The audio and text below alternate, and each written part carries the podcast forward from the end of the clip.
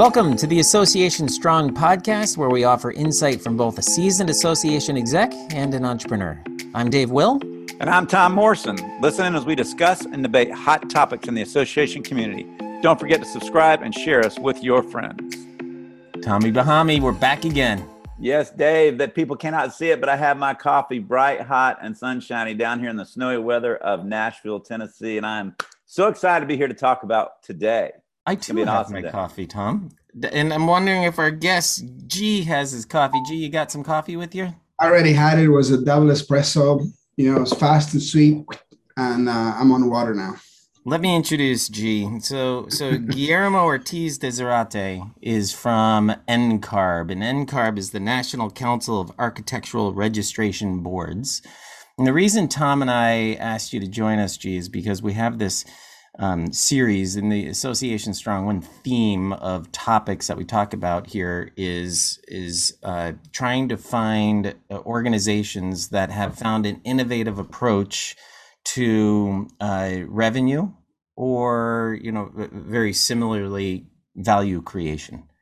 And uh, so NCARB, and by the way, your title over there is Chief Innovation and Information Officer uh, NCARB has done a really, really cool thing in creating a, um, a, a, a, software platform called Lineup.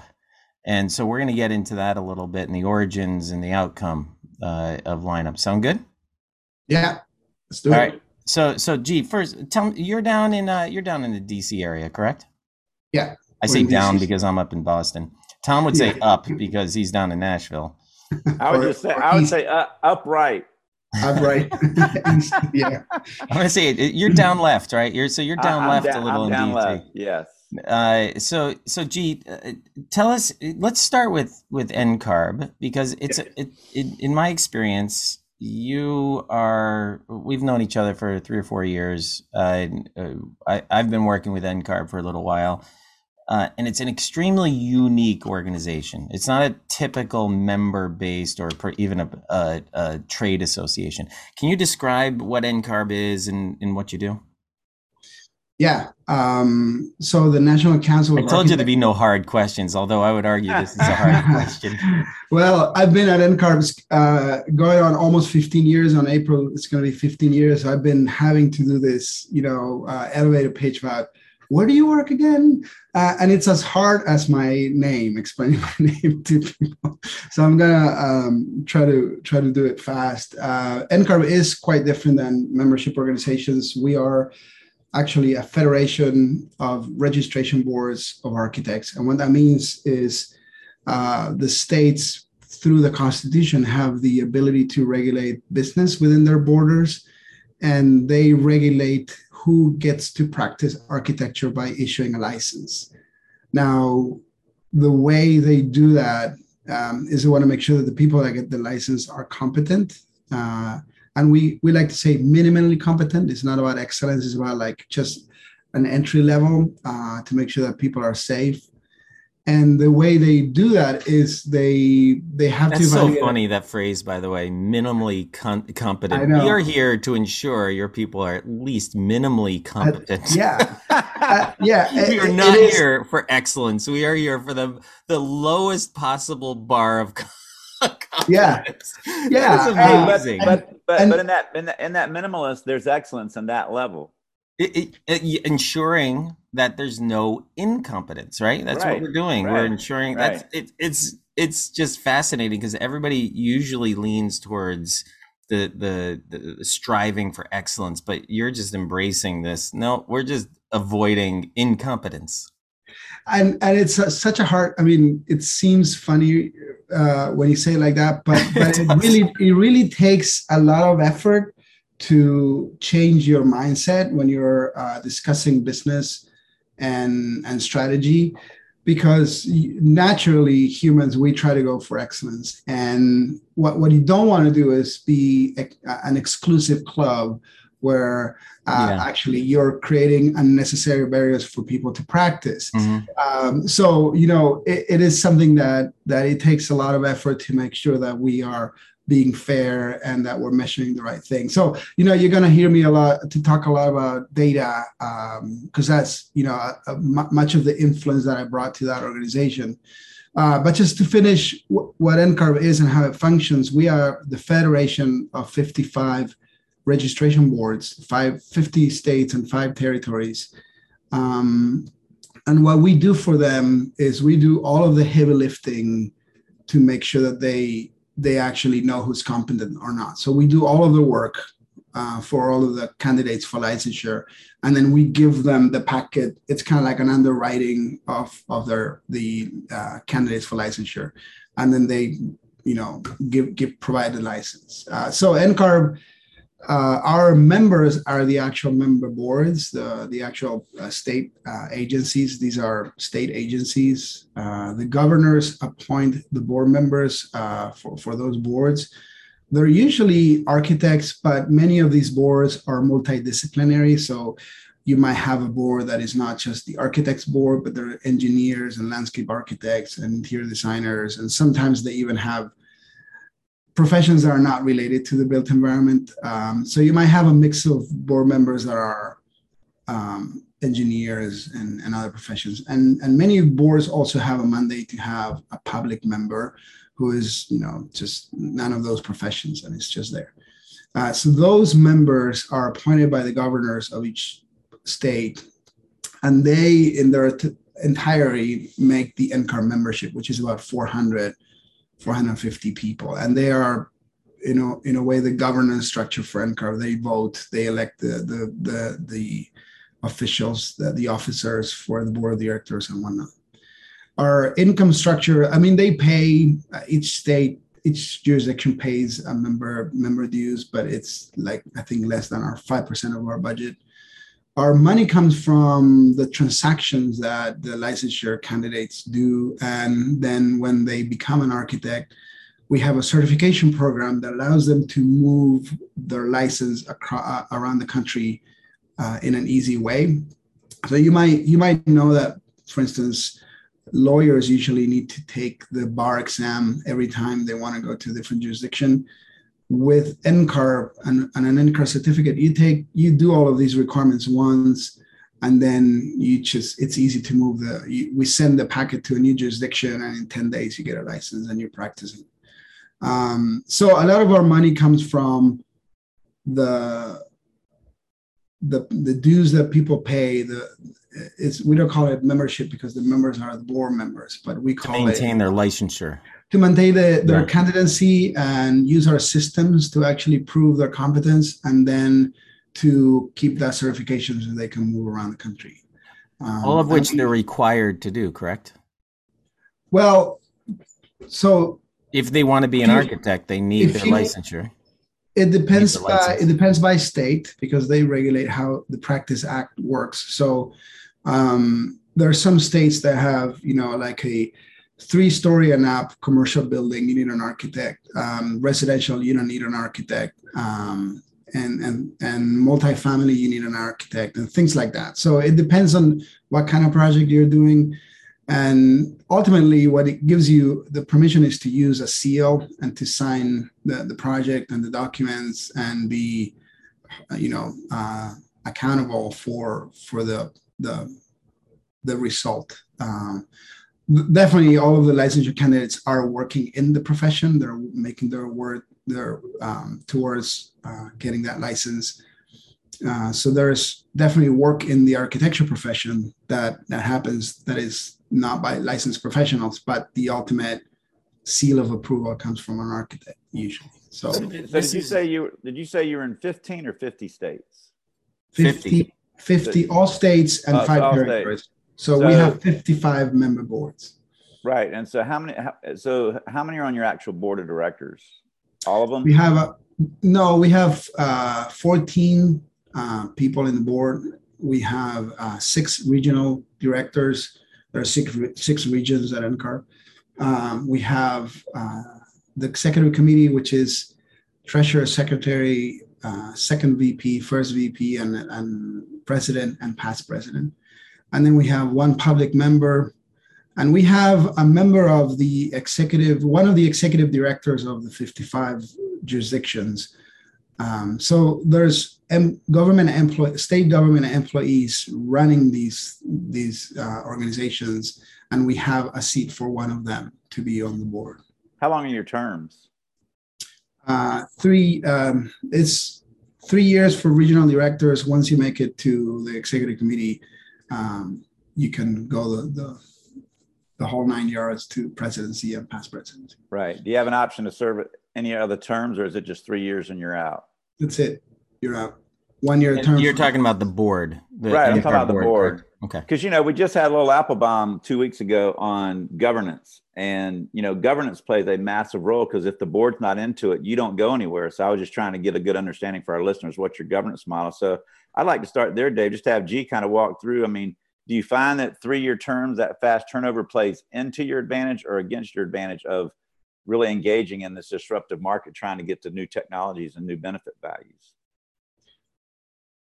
I think that Actually, can can I, if we could, Yeah. actually, I have a question rel- related to benefit values before we go there, Tom. I- Okay. I, think in in thinking about your question and wh- what I want to get to, I think it might make sense to use my question as a jumping stone. So let, me- let me ask this: Is there any competition, G, for like if I'm a if I'm an architect and I want my license, like I've got to go to you guys to get my license. Is that correct?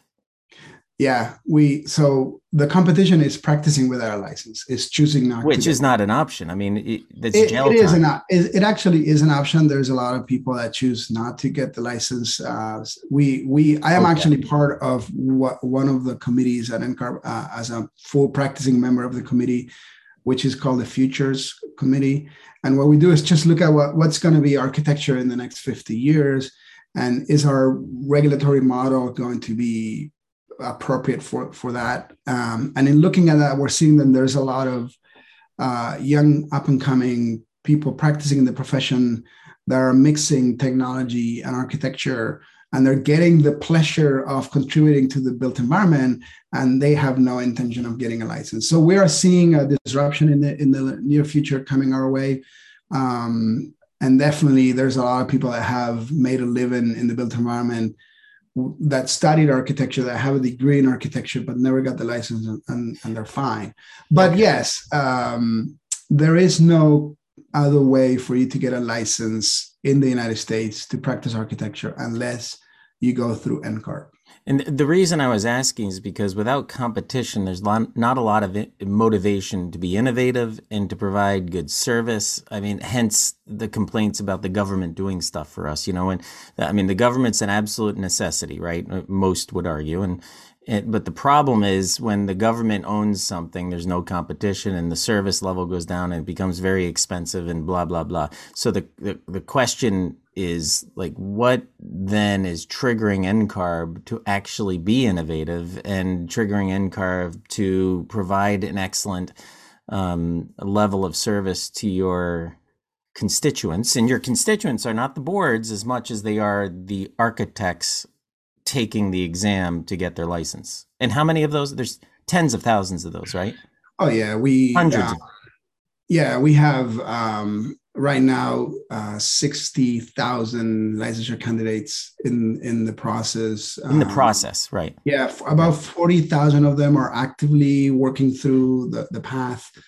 Uh, we have currently 48,000 certificate holders.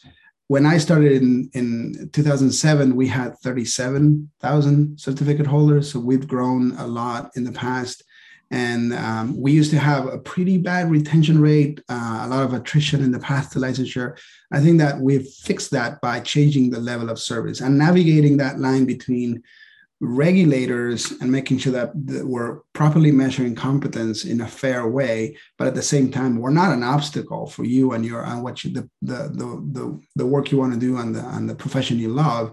And we are motivated to actually becoming a facilitator for you rather than we're here to to block your way of life. And I, and, and you're right i think it takes um uh you know intentional strategic plan to to go that route because it's really very easy to fall back to your monopoly status and and not and not change for me in 2007 uh, I came to the States in 1999 from Argentina. Uh, a company relocated me for, um, I was running the technology department for a branch of a company headquartered in Washington, D.C., and they relocated me here. So I went, I was with them for about six years. And even though I was sponsored brought here in, with a competitive package and and you know treated very well it took me about six years to go through the immigration process. And it was really really a bad experience for me. And i think yeah. that it was a bad experience because uh, it's the system is overwhelmed and you know you know you get to a point where you feel like you, are just a number and people don't understand that by every decision they make there's a family behind it suffering where whether you're going to get what you need or not even if you're doing everything right and when I got the opportunity at NCARB and I researched NCARB, everybody hated NCARB. They hated it with all their guts. And I could see the re- I could see a line of analogy between what I've gone through with the immigration process and what some of these licensure candidates were going through with NCARB, which is like, I just want to be an architect. Why are you being why are you blocking me? Why are you doing this to me? What if you're going to do this? Why aren't you uh, um, a high performing organization. Um, so that's what I went to NCARB to do is just to try to transform it. Uh, that's become, awesome. What a great story, origin story there for you and NCARB. How, how old is NCARB? How long has NCARB been around? 101. Oh my uh, God. Sorry, we turned 100 in 2019, so 102. Okay. And, and, so, Tom, can you repeat your question? I'm sorry to interrupt, but I thought it was relevant to get to yeah. the monopoly question before we get into the innovation question. Right. Well, you know, just you know, mo- the number one thing that stands in front of an organization creating higher value and innovative value, especially in, entails technology advances, is the board. You know, and you got people that you know have some associations have board members that have been on there for ten years. So they have no term limits and they love it, but they they stand in the way of change, not in for it. And others have you know two year terms where there's one and done. So there's so much turnover that the board's not really engaged in the conversation because by the time they figure out where the bathroom is in the building, they're gone. So how do you, do you so yours is three years one and done. I just was wondering how do you feel that has played into your favor or to not your favor in the governance of having change like this happen in your organization? I actually think even though the regional directors have three-year term, they usually run for office for for the executive committee within those three years, mm-hmm. um, and then they they go they go from secretary to treasurer to second VP to first VP to then president. So five years to become president, plus the two or three that were already on the board. That's eight. Then right. they stay one more year as president. So you do have a lot of currently um, um, leadership uh, continuity, if you wish, because they've been right. part of the conversation for at least seven to eight years. Um, on the other side, you might argue that that that becomes a little bit of a barrier for new new people that wants to come to the board and, and make and make a difference. Uh, so NCARB is currently, you know, trying to understand if that model is is is still valid or not, um, and that that's going to take a while. But uh, for us, it, it I think that I'm, I'm I want to give uh, kudos to our CEO, Mark Michael Armstrong, who's been my mentor too, and I, and I think he's done an amazing job in communicating with with boards. Um, it does change a lot for him. Uh, maybe not so much for me, but you know, having a different president every year, uh, he does an amazing job in preparing and putting the hours needed to to get that continuity of leadership Right. Uh, so we have we have things like he does. Um, he usually brings the, the the incoming VP and the second VP and the current president to um, you know an offsite to to do some some work together and and align the interest and where they want it where they want to go, and then we do a lot of communicating um, what what NCARB staff does um, constantly, constantly telling them these are the things that we plan to do, these are the things that we did, these are the results. Uh, so the it, I think it creates uh, a great trust trustworthy relationship with people. Um, right. That there's transparency, and um, and that has contributed to then the, the boards, even with the new people coming on, you know, giving us a second to explain the rationale of what we're trying to do, and then giving us a chance to to to try things. Well, you know, I, in 2009, we pretty much did the same thing. So um, I was getting a little bit unnerved of people, some people on the board thinking that um, they didn't have good enough connection into what was going on at the staff level. So I began to have calls with the president and incoming chair because what I want to do is prevent the rogue chair. Everybody potentially has the opportunity for a rogue president to come in and run right or left when they're supposed to be going down the center with the strategic plan.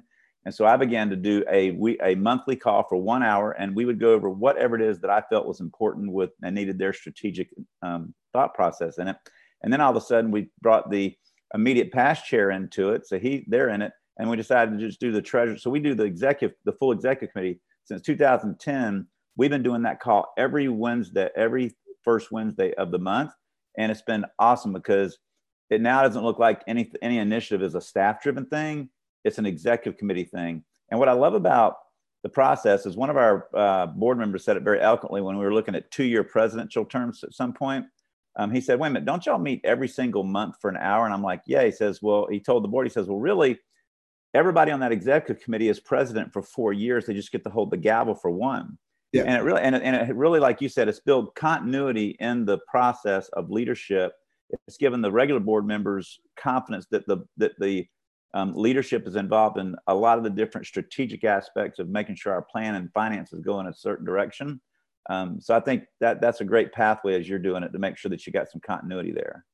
Yeah, for sure. All kudos to Mike. Uh, he's you know uh, the board whisperer. I call him. Uh, he there's never in I mean there's never too much communication, um, and that has worked in our favor. He also has made it very, very clear that that uh, the board has an employee of one in him, and then then we all report to Mike. So right. he also helps avoid, um, you know, just just board members going straight to to people and trying to to push things that I haven't seen that happen. Wait a minute, that that that happens in your in association? No, not anymore. it hasn't happened since Mike is is, is the CEO. So um, everybody listening in would say, yeah, I have that going on in my association.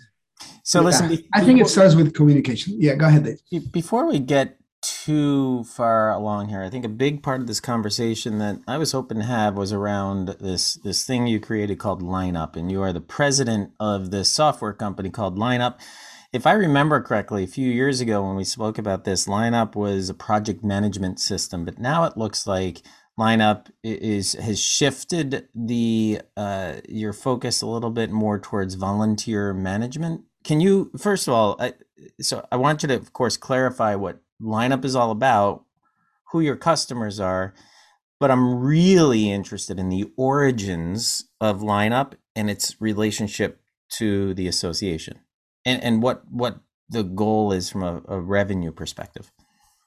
Yeah um so it it it it was born as a volunteer management not not project management and it came from um, well, the, the digital transformation that we did at NCARB first focused on how to how to provide how do how do we uh, evaluate competency with excellence by really uh, making sure that everybody had the right information at the right time and the information was you know reliable um, uh, integral and secure uh, so we put a lot of effort in making sure that from cradle to the grave, when we're talking about someone and trying to underwrite someone, we have the data is pristine. Uh, and if you think about it, well, the NCARB, in providing the value we provide to the member boards, we are nothing but an information management company, right? That's that's what we do. We like we are we are telling you you can trust us. This person is competent to practice architect architecture. Go ahead, give them a license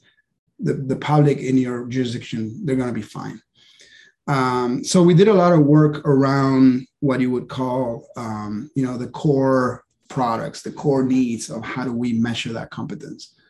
Um, and then we were really on a roll, and, and I was like, okay, what are other areas of the organization that haven't experienced a digital transformation um, that are still in the analog world? And let me see if I can bring value there.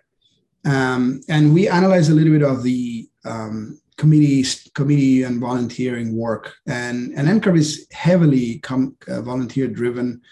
Uh, we have 25 to 30 committees every year. Um, and what was happening a, a couple of things. We were having the same highly engaged everybody knows them volunteers you know the same 30 people that everybody loved um, but we needed 250 volunteers per year or 400 in some cases. Um, the other thing that the process of appointing these these volunteers to the committees was extremely painful for everybody involved, from the the staff working through the process to the presidents electing their, their volunteers for their year. So we decided to so let, let's see what can we do here to help NCARB with this with this thing. And we did we took an approach of um, out of design thinking and we really brought in the actual people that were in the process we, we brought in the staff that had to do the elections and, and the drafting of the potential committees we brought in the elected officials that were actually uh, having the initiatives that they wanted their, these committees to work on we brought in the actual volunteers that had to experience the whole work. We brought everybody in to try to design and understand what were the needs you know what are the pain points what, what are the um, what, where do we need to create value? And we designed an internal tool that uh, at the at the time uh, the the name uh, of the tool was draft um, because we were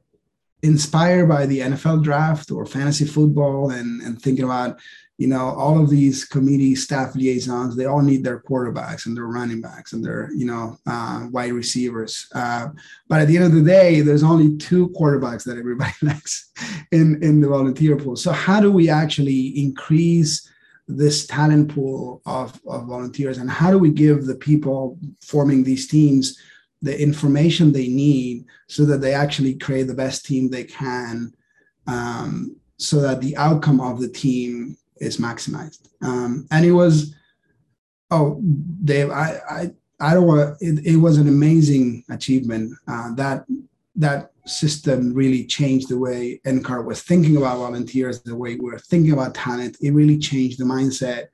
It it it broke down the silos of of these. Some of these committees were really like, well, that's my committee, and you don't know anything about this. so these are my volunteers. And it actually opened up like everybody work a company working together. We all want to have it's not like i used to use the example of the the the, the golden warriors uh, when they broke the nba they had the super team and, and it was impossible to compete. Uh, we don't want one super team and then mediocre teams. We wanted like all committees to be the best they could um, and we used that software for about four years and change. And I was doing my MBA. I was on my last semester of my MBA, and I I had this feeling in the back of my uh, head that there was some commercial viability for this. That we were not the only organization that needed to maximize talent from a team perspective. Um, so I used this idea in, in the last three or four classes of my MBA. I brought this as a project to find some of those. And what I came out of that is um, the basis of a pitch uh, to actually make this a commercial tool. So I went to my CEO and I, I, I showed him what I had. He was very intrigued. So he brought me to an executive committee meeting where I, and a special uh, committee meeting where I, I showed what I had then they brought me to the board. And then I think two board meetings later, they approved funding for me because what I was saying is like we the tool the way we have it, I think has value for any organization, but it's so embedded in our domain that it's not feasible right now to to share it or to welcome other people to use this tool. So I need to write it again. But now I, I need money to write it again and to actually do a little bit more design thinking type of research about what is it what, what's the global need for for talent management here uh, so that's what we did we got um, pretty good funding um, in the first year we did, did the funding come from outside of ncarb or was it funded solely by ncarb solely by ncarb it just came they wrote me a check from their um, investment uh, fund And do you mind me asking? Is can you share the, what was the startup? Uh, the the first seed was the first seed was two million um, which I didn't really touch for the first year almost uh, because mm-hmm. I was just doing research and um, getting out of the office and, and showing. I was using the current version of NCARB tool to actually, as an MVP, to put it in front of people and see what kind of traction. And it all, it all, it all took off when one day I'm at this conference and it's for certification organizations. They're talking about test. Uh, assembly and how to create tests and certification tests and whatnot. I'm there. And suddenly it hit me that all of these organizations use subject matter experts to create these exams. Nobody creates the exam in the back of the office. They're like they're using volunteers. So I'm just getting coffee next to a guy and I asked him, like, so so how do you how do you manage your subject matter experts? And the, he rolls his eyes, throw his head back, and is like, "Oh my god, it's such a pain." Massive problem. yeah. Interesting. So I, I asked the same question to three or four more people at that conference. Everybody had the same reaction. So the next thing we did is we uh, created the name lineup. We created T-shirts and three fake business cards, and we got on a plane and we went to the Institute of Credential Excellence. Um, no, sorry, we went to the Association of Test Publishers conference no booth, no, no product. We actually had a very embarrassing first version of the new brand uh, product, but it was crap. It didn't work for anything. Well, that's what the um the founder of uh, LinkedIn. What's his name? Do you do you know? I, um, this is uh, the tip of my tongue. I, will I'll look it up. I'm really bad with names. That's okay. But the founder of LinkedIn, big big name entrepreneur, right? His comment about software. He says, if you're not embarrassed with your first version of the software, then you waited too long. And, and exactly. that, that supports this iterative process of put something out there, get some feedback, put it out there a little bit better, get some more feedback so that you don't waste all this time and money creating something that nobody wants. Right. So, yeah, exactly. So I like to hear your approach of creating this embarrassingly simple start to lineup. Yeah. Well, we, keep, we, keep going yeah we didn't want to spend the money. I mean the one thing i was very aware of i was you know very influenced by the lean startup book and, and design thinking and all of these iterative approaches. We're already an agile organization so i didn't want to say like okay i got the money. We're going to build it and not talk to anyone. I needed to make sure that my assumptions were validated and i was just burning money and throwing it away. It was uh, reid, reid, hoffman by the way that said that. Reid hoffman okay. Yeah. um, so you know the the first iteration was we were just getting the basics uh, kind of like almost reskinning a little bit what we had already. But even though it wasn't it wasn't what we needed to do we needed to really build it from the from the ground up. So we went to this conference and what we found were two types of people. We found uh, organizations that were creating exams that were using subject matter experts and had no tool to help them with that. They were using the, the everybody was telling us they were using Excel or some you know half-ass homegrown you know visual basic thing. I don't know. It, it was bad. And then the other people that we found were the vendors in the exhibit hall that were serving this community that had no intention and nothing to do with subject matter expert management that their reaction was like, "Oh yeah, all my clients need that. They are, they continually ask me to, and I don't want to do it. So maybe we should partner." So I came back from that uh, experience thinking like, well, definitely there's a nice product fit segment of the market here in in this certification world. So we came back. You found you found a gap in the market, which is really hard to do to find a gap, some a missing a void where there's a need. That's really, really hard to do. Well, I was going to say that that is the consummate issue with associations getting involved in a high level non-association kind of innovation that serves a gap because when you all of a sudden do that, the question is, is okay, are we going to be in competition with any of our suppliers who are looking to who would who would do something like that? So it's a good yeah, question. You, you yeah. kind of you kind of fell into a sweet spot of an incredible need for the member but all the associates were going, yeah, we don't want to do that. Somebody needs to partner with us on that. Boom, you slide right in with a product. That's like a slam dunk. Well, yeah, it's definitely not a slam dunk. it takes a lot. And we're, we're not out of the woods Startups yet, are but- easy, man. so, so, but and the other thing though is is um, that I want to say because I think this is important for anyone, any association listening to this. Just because there is competition out there does not mean there's not an opportunity. Right. Yeah, you did find two other vendors that do subject matter expert or volunteer management. It doesn't mean they're doing it well, marketing it well. It doesn't mean there's not an opportunity for NCARB to come in with line up and do it better.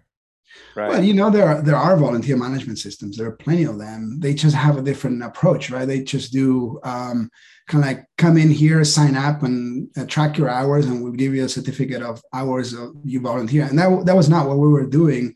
But I want to stress something. Um, in the story I was telling you, it was never about the technology. If if you remember how I started this, it was all about what do they need what is Right. you know so we brought so when we solved the problem for ncarb it wasn't that i had this new technology that i wanted to use and i was looking for a place to implement it it, it was like what do you guys need if, if it wasn't technology we would have done something different Gee, you Uh, fell in love with the problem, not the Yeah. solution. Like it's so Right. easy to create this great technology and not really know what problem you're solving. I, I I'm a little guilty of that myself, but it, and and therefore you fall in love with the solution to, and then you try to figure out well what problems can this solution solve. You went the other way, which is actually I would argue the correct approach to creating eh, to innovating, which is fall in love with a problem and then figure out what's the solution.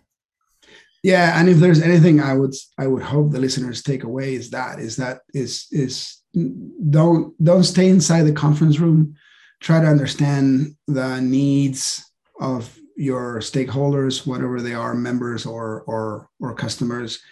And you know you have to do some deep listening there because they're not telling you what they're telling you right? There's always some hidden need that is not articulated. They're, you're not going to go to someone they're going to tell us build us this or give us this feature and then we'll be a member. Um, that's not how it works. So it takes time and on, on the other hand we were not like we didn't solve that problem thinking about it commercially from the beginning we were not like what can we do to uh, you know create a new revenue stream for ncarb that, that wasn't how it was born it was born to solve a problem that was mission related um, But and there- then there's not a heck. It, gee, there's not a lot of it, it, this. I'm in, in, inserting my opinion here that there's not a, and I've said this over and over and over again in this podcast and in others. I don't see a major difference between finding a new revenue stream and creating a new source of value. Revenue comes from value creation. If you create value, revenue is easy to associate with it. I think Yeah, yeah, I- misconception yeah that, that so, we, we so go out looking for money and so therefore we create something but no if you if you look at it from the approach of saying let's create some value by solving a problem revenue will follow Yeah, and and sometimes for associations it's not even that easy because they might find the value and then they have this um, natural inclination to include it in the membership or whatever. It's like let's Yeah. add the value of the membership. Um, but I like to look at it, um, and this is from the lean innovation methods of looking at it from the, the three aspects of is this new idea that you have desirable? Can you validate that assumption that people want this, that they need this? Is it feasible? Can this organization do it? Do we have the organizational maturity? Do we have the the assets, the resources, the staff to actually get this done? And then is it viable? And that viability, uh, who's going to pay for this? Is it going to be the members? Is it going to be another project that we're not going to do because we're going to transfer those budgets to that budget to this one? That thinking sometimes is uh, harder for associations to to to have it ready, right? So people think about many times about output and and what we like put your head down and, and get the thing done, but uh, you have to think about outcome and how can you how can you monetize uh, and and yeah sometimes it becomes a, a new revenue source but how can you monetize it in a way that is at least self-sustainable and that you're not cannibalizing another source of of um, resources for another initiative that you might have. But a lesson learned, Dave, as you say that, a lesson learned for associations listening to take part in is that when you build a great revenue stream, you'll tend to ride just like business, you'll tend to ride that wave and stop really innovating because it's it's really raising the bar in terms of the revenues you have. And you need to keep innovating. And I'm, I'm you know, for me, I'm going after the money is what can drive associations because they see it, they see revenues all of a sudden go like this. And they're like, you know, we need to find that next source. So, but they can't, they shouldn't go into that looking for the source. They should look in it to reevaluate the pain, the, the high pain points to then say, what's the next thing that members really need is which is where, where G and we're very successful. Now, G, I'm interested in your futures committee. Yeah. Of how that operates and, and what do they drive? Because um, see, that's what I think every association, we got a next gen committee that does, that's what they're doing. Every year they're looking at what do we need to be looking at three to five years down the road and implementing, and they report back to the board just things that they understand and hear. So what is your, how does your committee really drive innovation in y'all's group? Uh, it's um, a volunteer committee uh, set up by through lineup using lineup um, mm-hmm. and we look for uh, people from outside the industry and inside the industry so we have architects and some other different people that have uh, some special knowledges so we've had um, artificial intelligence professors from universities and whatnot being part of that and what we're mostly doing is trying to scan the new trends that we're seeing in the industry and the way the industry approaches the built environment that is different from the norm. Um, and we're trying to imagine 50 years from now, not three or five. Um, and because we know that uh, for NCARB and the regulatory process, it takes about 10 years to change a program from, from scanning, you know, um, what is what is the um, usually the, the term in the industry is job task analysis or a practice analysis where you're trying to understand what are what does what does it mean to be competent? What are the knowledge skills and abilities that someone competent shows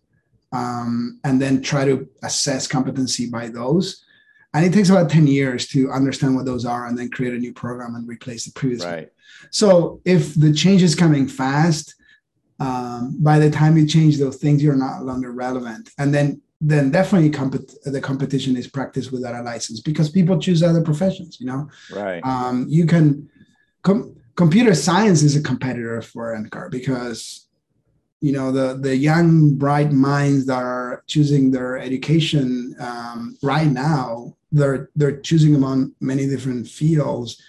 And you you might as well go to computer science um, and and end up working in the built environment in a different capacity and and having a little bit of both worlds um, and you don't need a license to do that. So we're we're trying to investigate how real are those trends and what do we need to bring back to the board of directors to then maybe stand up other committees uh, to do a little bit more deep research and, and see if we have some actions to take so, G, uh, I want to be respectful to your time, but I also really want to get into the traction of lineup, meaning the progress you've made. So, you're uh, what four years into this? four Five? years into it. Yeah. Okay. So, and and uh, I know this is the long game.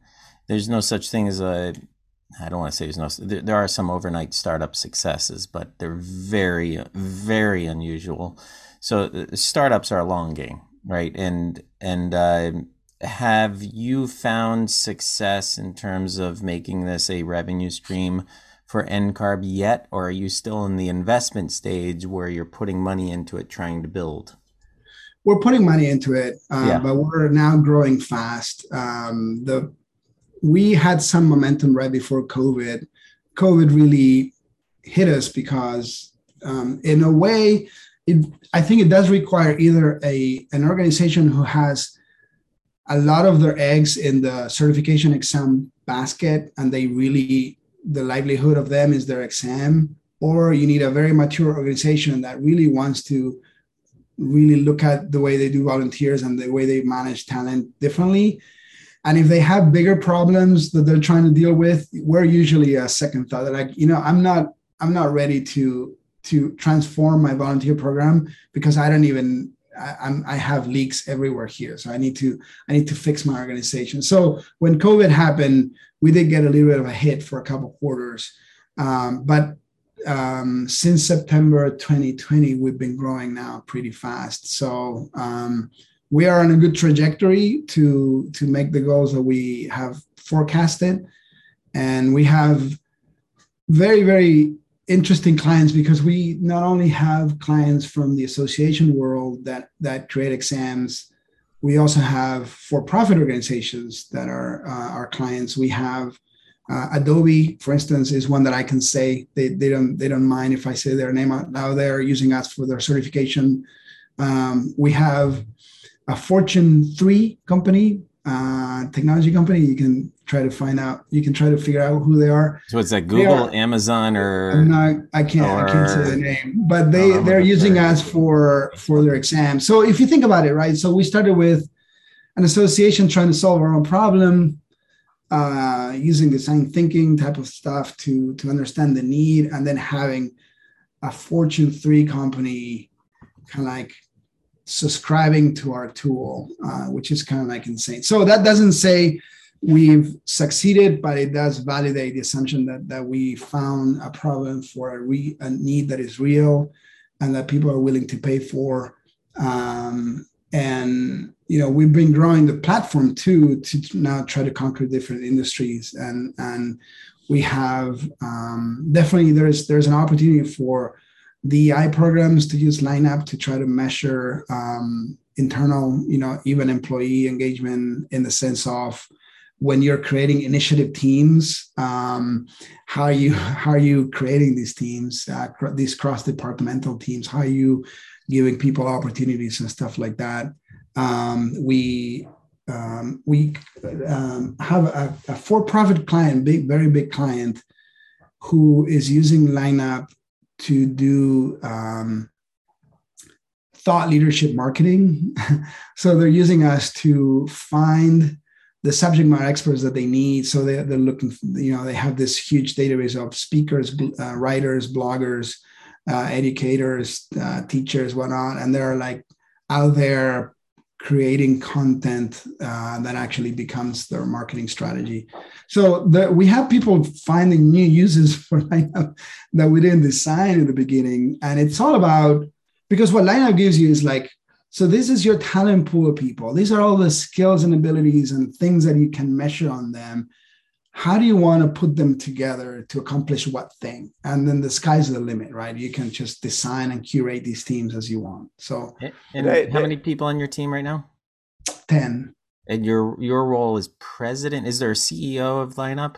Mike Armstrong, the CEO of NCARB, is the CEO of lineup. Um, okay. I'm I'm running the the the show as a as a president and uh, kind of like the operations guy, the visionary. Yeah. So one one other question about this, Tom, before and then it's all yours. Uh, uh, in terms of um, ownership, is NCARB 100% owner in this?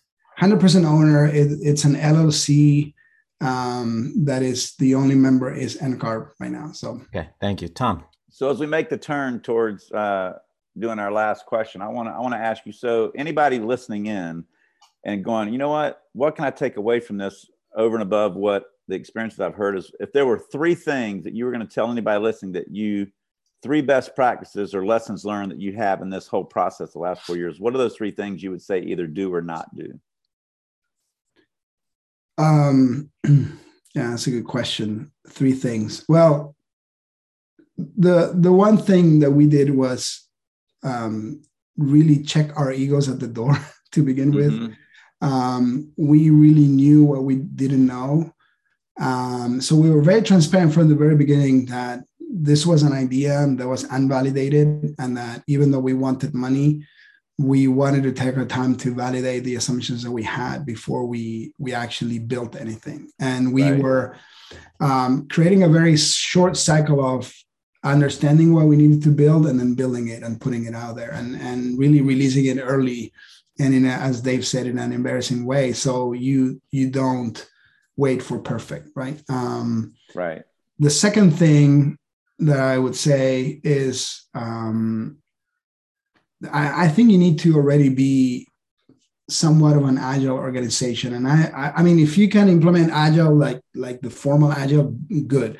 If you cannot do that, at least try to implement some of the principles around empowering the teams, letting the subject matter experts in within your organization um, decide what they can do and how they can do it, uh, and drive drive vision. Um, I think it's very hard to create something new and innovative by telling people what what to do. Um, I, I don't think it's conducive to that. So it's a little bit of a cultural thing that I think needs to happen. And if not possible to do in the entire organization, at least one pocket of the organization can can try to be um, this type of agile organization. Um, right. And then celebrate failures. I mean, we, there were a lot of things that we did that um, did not turn out as we thought they would. And instead of hiding it or, or telling the story um, in a way that makes it sound like a success, we we just we just owned it, you know. Um, so I tell you one failure that we did, and maybe um, to to own it myself. So one point during the growth, we put a lot of effort in automating the the self provisioning um, of of lineup and the hmm um, the the the purchase process to actually make it like, hey, you land on our website, you read a little bit what what you see, and you want to start, click here. We provision the thing, and then a day later you you have it. Let me and guess, G, that didn't work. It did not work. Yeah, we all have that dream of saying, "Come to our website and sign up by yourself, and you don't need anybody's help in it." And it just, unless you're a consumer product man, doesn't yeah, work. that was that was exactly our learning. We're not a B2C. These people don't behave like that, especially associations. They want to redline the contract. They want to chat about it. They want a proposal. They want to meet. Um, and we wasted time because we we did prioritize some features in the platform that were all about self onboarding and self provisioning that we could have used those resources for something else and we could have saved some time we could have closed more business easier so um, I mean, and that's it's it's a failure, but but the success in it was the insight because we were able to pivot away from that and just embrace the the at least this current segment it needs that and then we embraced it and, and that's what we do so. All right so here we are tom. This is the end of the podcast. Gee so what we typically do here is we want you know i asked tom for his number one takeaway. I'll give my number one takeaway and i'd like you also to um you know, whether it's a takeaway of something you said or epiphany or realization or it's just something you want to leave the audience with. What's your what's your number one thing from this podcast? So Tom, you want to start? Yeah, I can start. So the number one thing for me and listening to G and the combination of you is listen to his um, don't be scared to jump out there and put your product out there sooner than later and kind of let your constituency help you um, demo it and and and try it and and work through the issues that come about in it so that you can get to a product that's building steam. I feel like if you do do that then they're more apt to use it because they've been a part of the process. And especially because i've seen organizations where and i've been a part of them where when you see an issue in a program you, you it definitely hits a need but it's not a perfect program. And then you say it'd be great if it could do this. And a week later it does that you're like man okay they're listening to us. So so i, I, I love that concept of don't wait till you have the perfect product. I mean Apple and Microsoft and all the technology companies pretty much mastered that over the last 10 years where they would just throw, throw an iPhone out there with say 70% works and they'd come back with patches, you know, over the three months afterward to kind of patch things people got pissed off about. So, so I love that how you, how, where you kind of focused on that, G. Yeah, for me, it was, um, I, I mean, I I love the concept of, of value creation, creating something from nothing, and it it's um, and it's way more difficult than anybody thinks. You know, everybody thinks the idea is the value. Oh, I had Facebook. I had that idea. I I had the idea for streaming video on the internet. I, I had the Netflix idea. Like everybody's got the idea, but to execute is really really hard. So kudos to you on on the execution.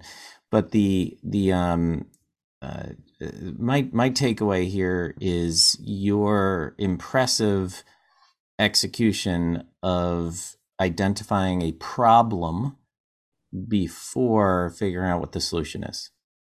uh, most of us, myself included, we just go to a cool solution and then we try to find a problem that it solves. You went the other way, which I think is a really, really smart way of of um, of creating value. All right, G. So thank you, Dave. I just want to clarify. It's a plural you. I it's definitely not me alone. I know, and I mean it like I, I know nobody does this stuff by themselves. Yeah, um, but but my team, they they keep me honest because uh, I try. I tend to fall in the same uh, pitfalls that everybody does, but the team is empowered to let me know when I'm doing that, and so it's been definitely a team a team approach. All right, G, what's your what's your number one takeaway for people here? What do you want people to know about today's conversation? What what should people take away as the number one thing if they want to mimic what you're doing?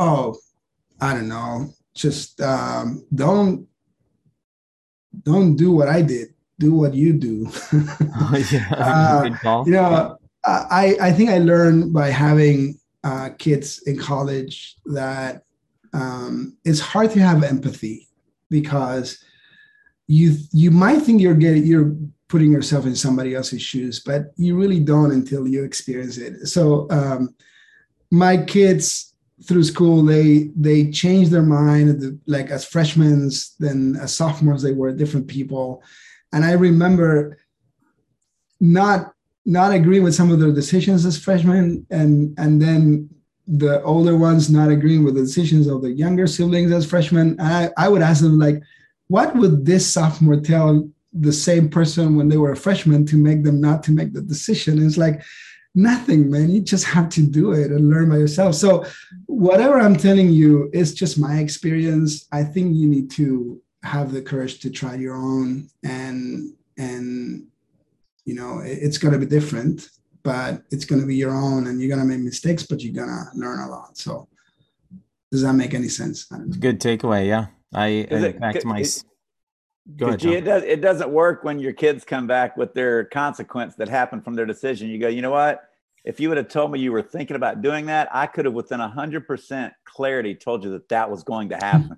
Nothing bad, but I told them. I told them that was going to happen. They tried it and it happened, and then they were trying to tell their siblings this is going to happen. They tried it anyway. Like, okay, just just have your experience. Just in the six to nine months when you're out of jail, we can try again. Right, exactly. Uh, uh, my son is actually heading off to Paris today on a semester abroad Nice. And uh, he's very nervous, and there's just so much to be learned. And here I am, I'm trying to tell him what to pack and what not to pack, and what to do when he's over there, and uh, you know what he should be researching now. And it, it, and it, it dawns on me every time I say it, every time I give him advice, he, I can't tell him what to do.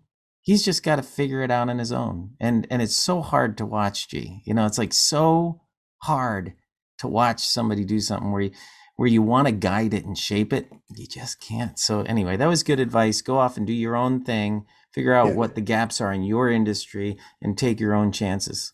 All right. Hey g thanks so much for joining yeah, us. G, it's awesome. hey, hey if somebody wants to because your product lineup is a really good fit for volunteer management for associations. In fact i see you have some associations as clients. How can people reach you to learn more about lineup or where can they go to learn more about lineup lineupteams.com.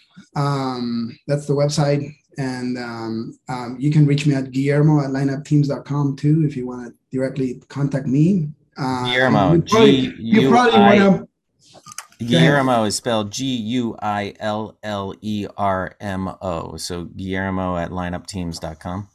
Yes. Okay. Perfect. All right, G. Thanks so much. Appreciate Thank you so much happy um, um, what is it now? Uh, uh, New uh, Year. happy New Year. January. Although okay. people might be listening to this in a year from now, so happy New Year, whatever year it is for you people. Right. All right. Thanks. Peace out. We hope you gained some inspiration that will help you run an efficient and effective association just like a business and maybe laugh a little with us. If you have a topic you would like to hear us talk about, or if you just want to reach out to us for any reason, you can contact us at tom at tommorrison.biz or dave at propfuel.com. Give us a review if you haven't already, and don't forget, subscribe and share with your friends.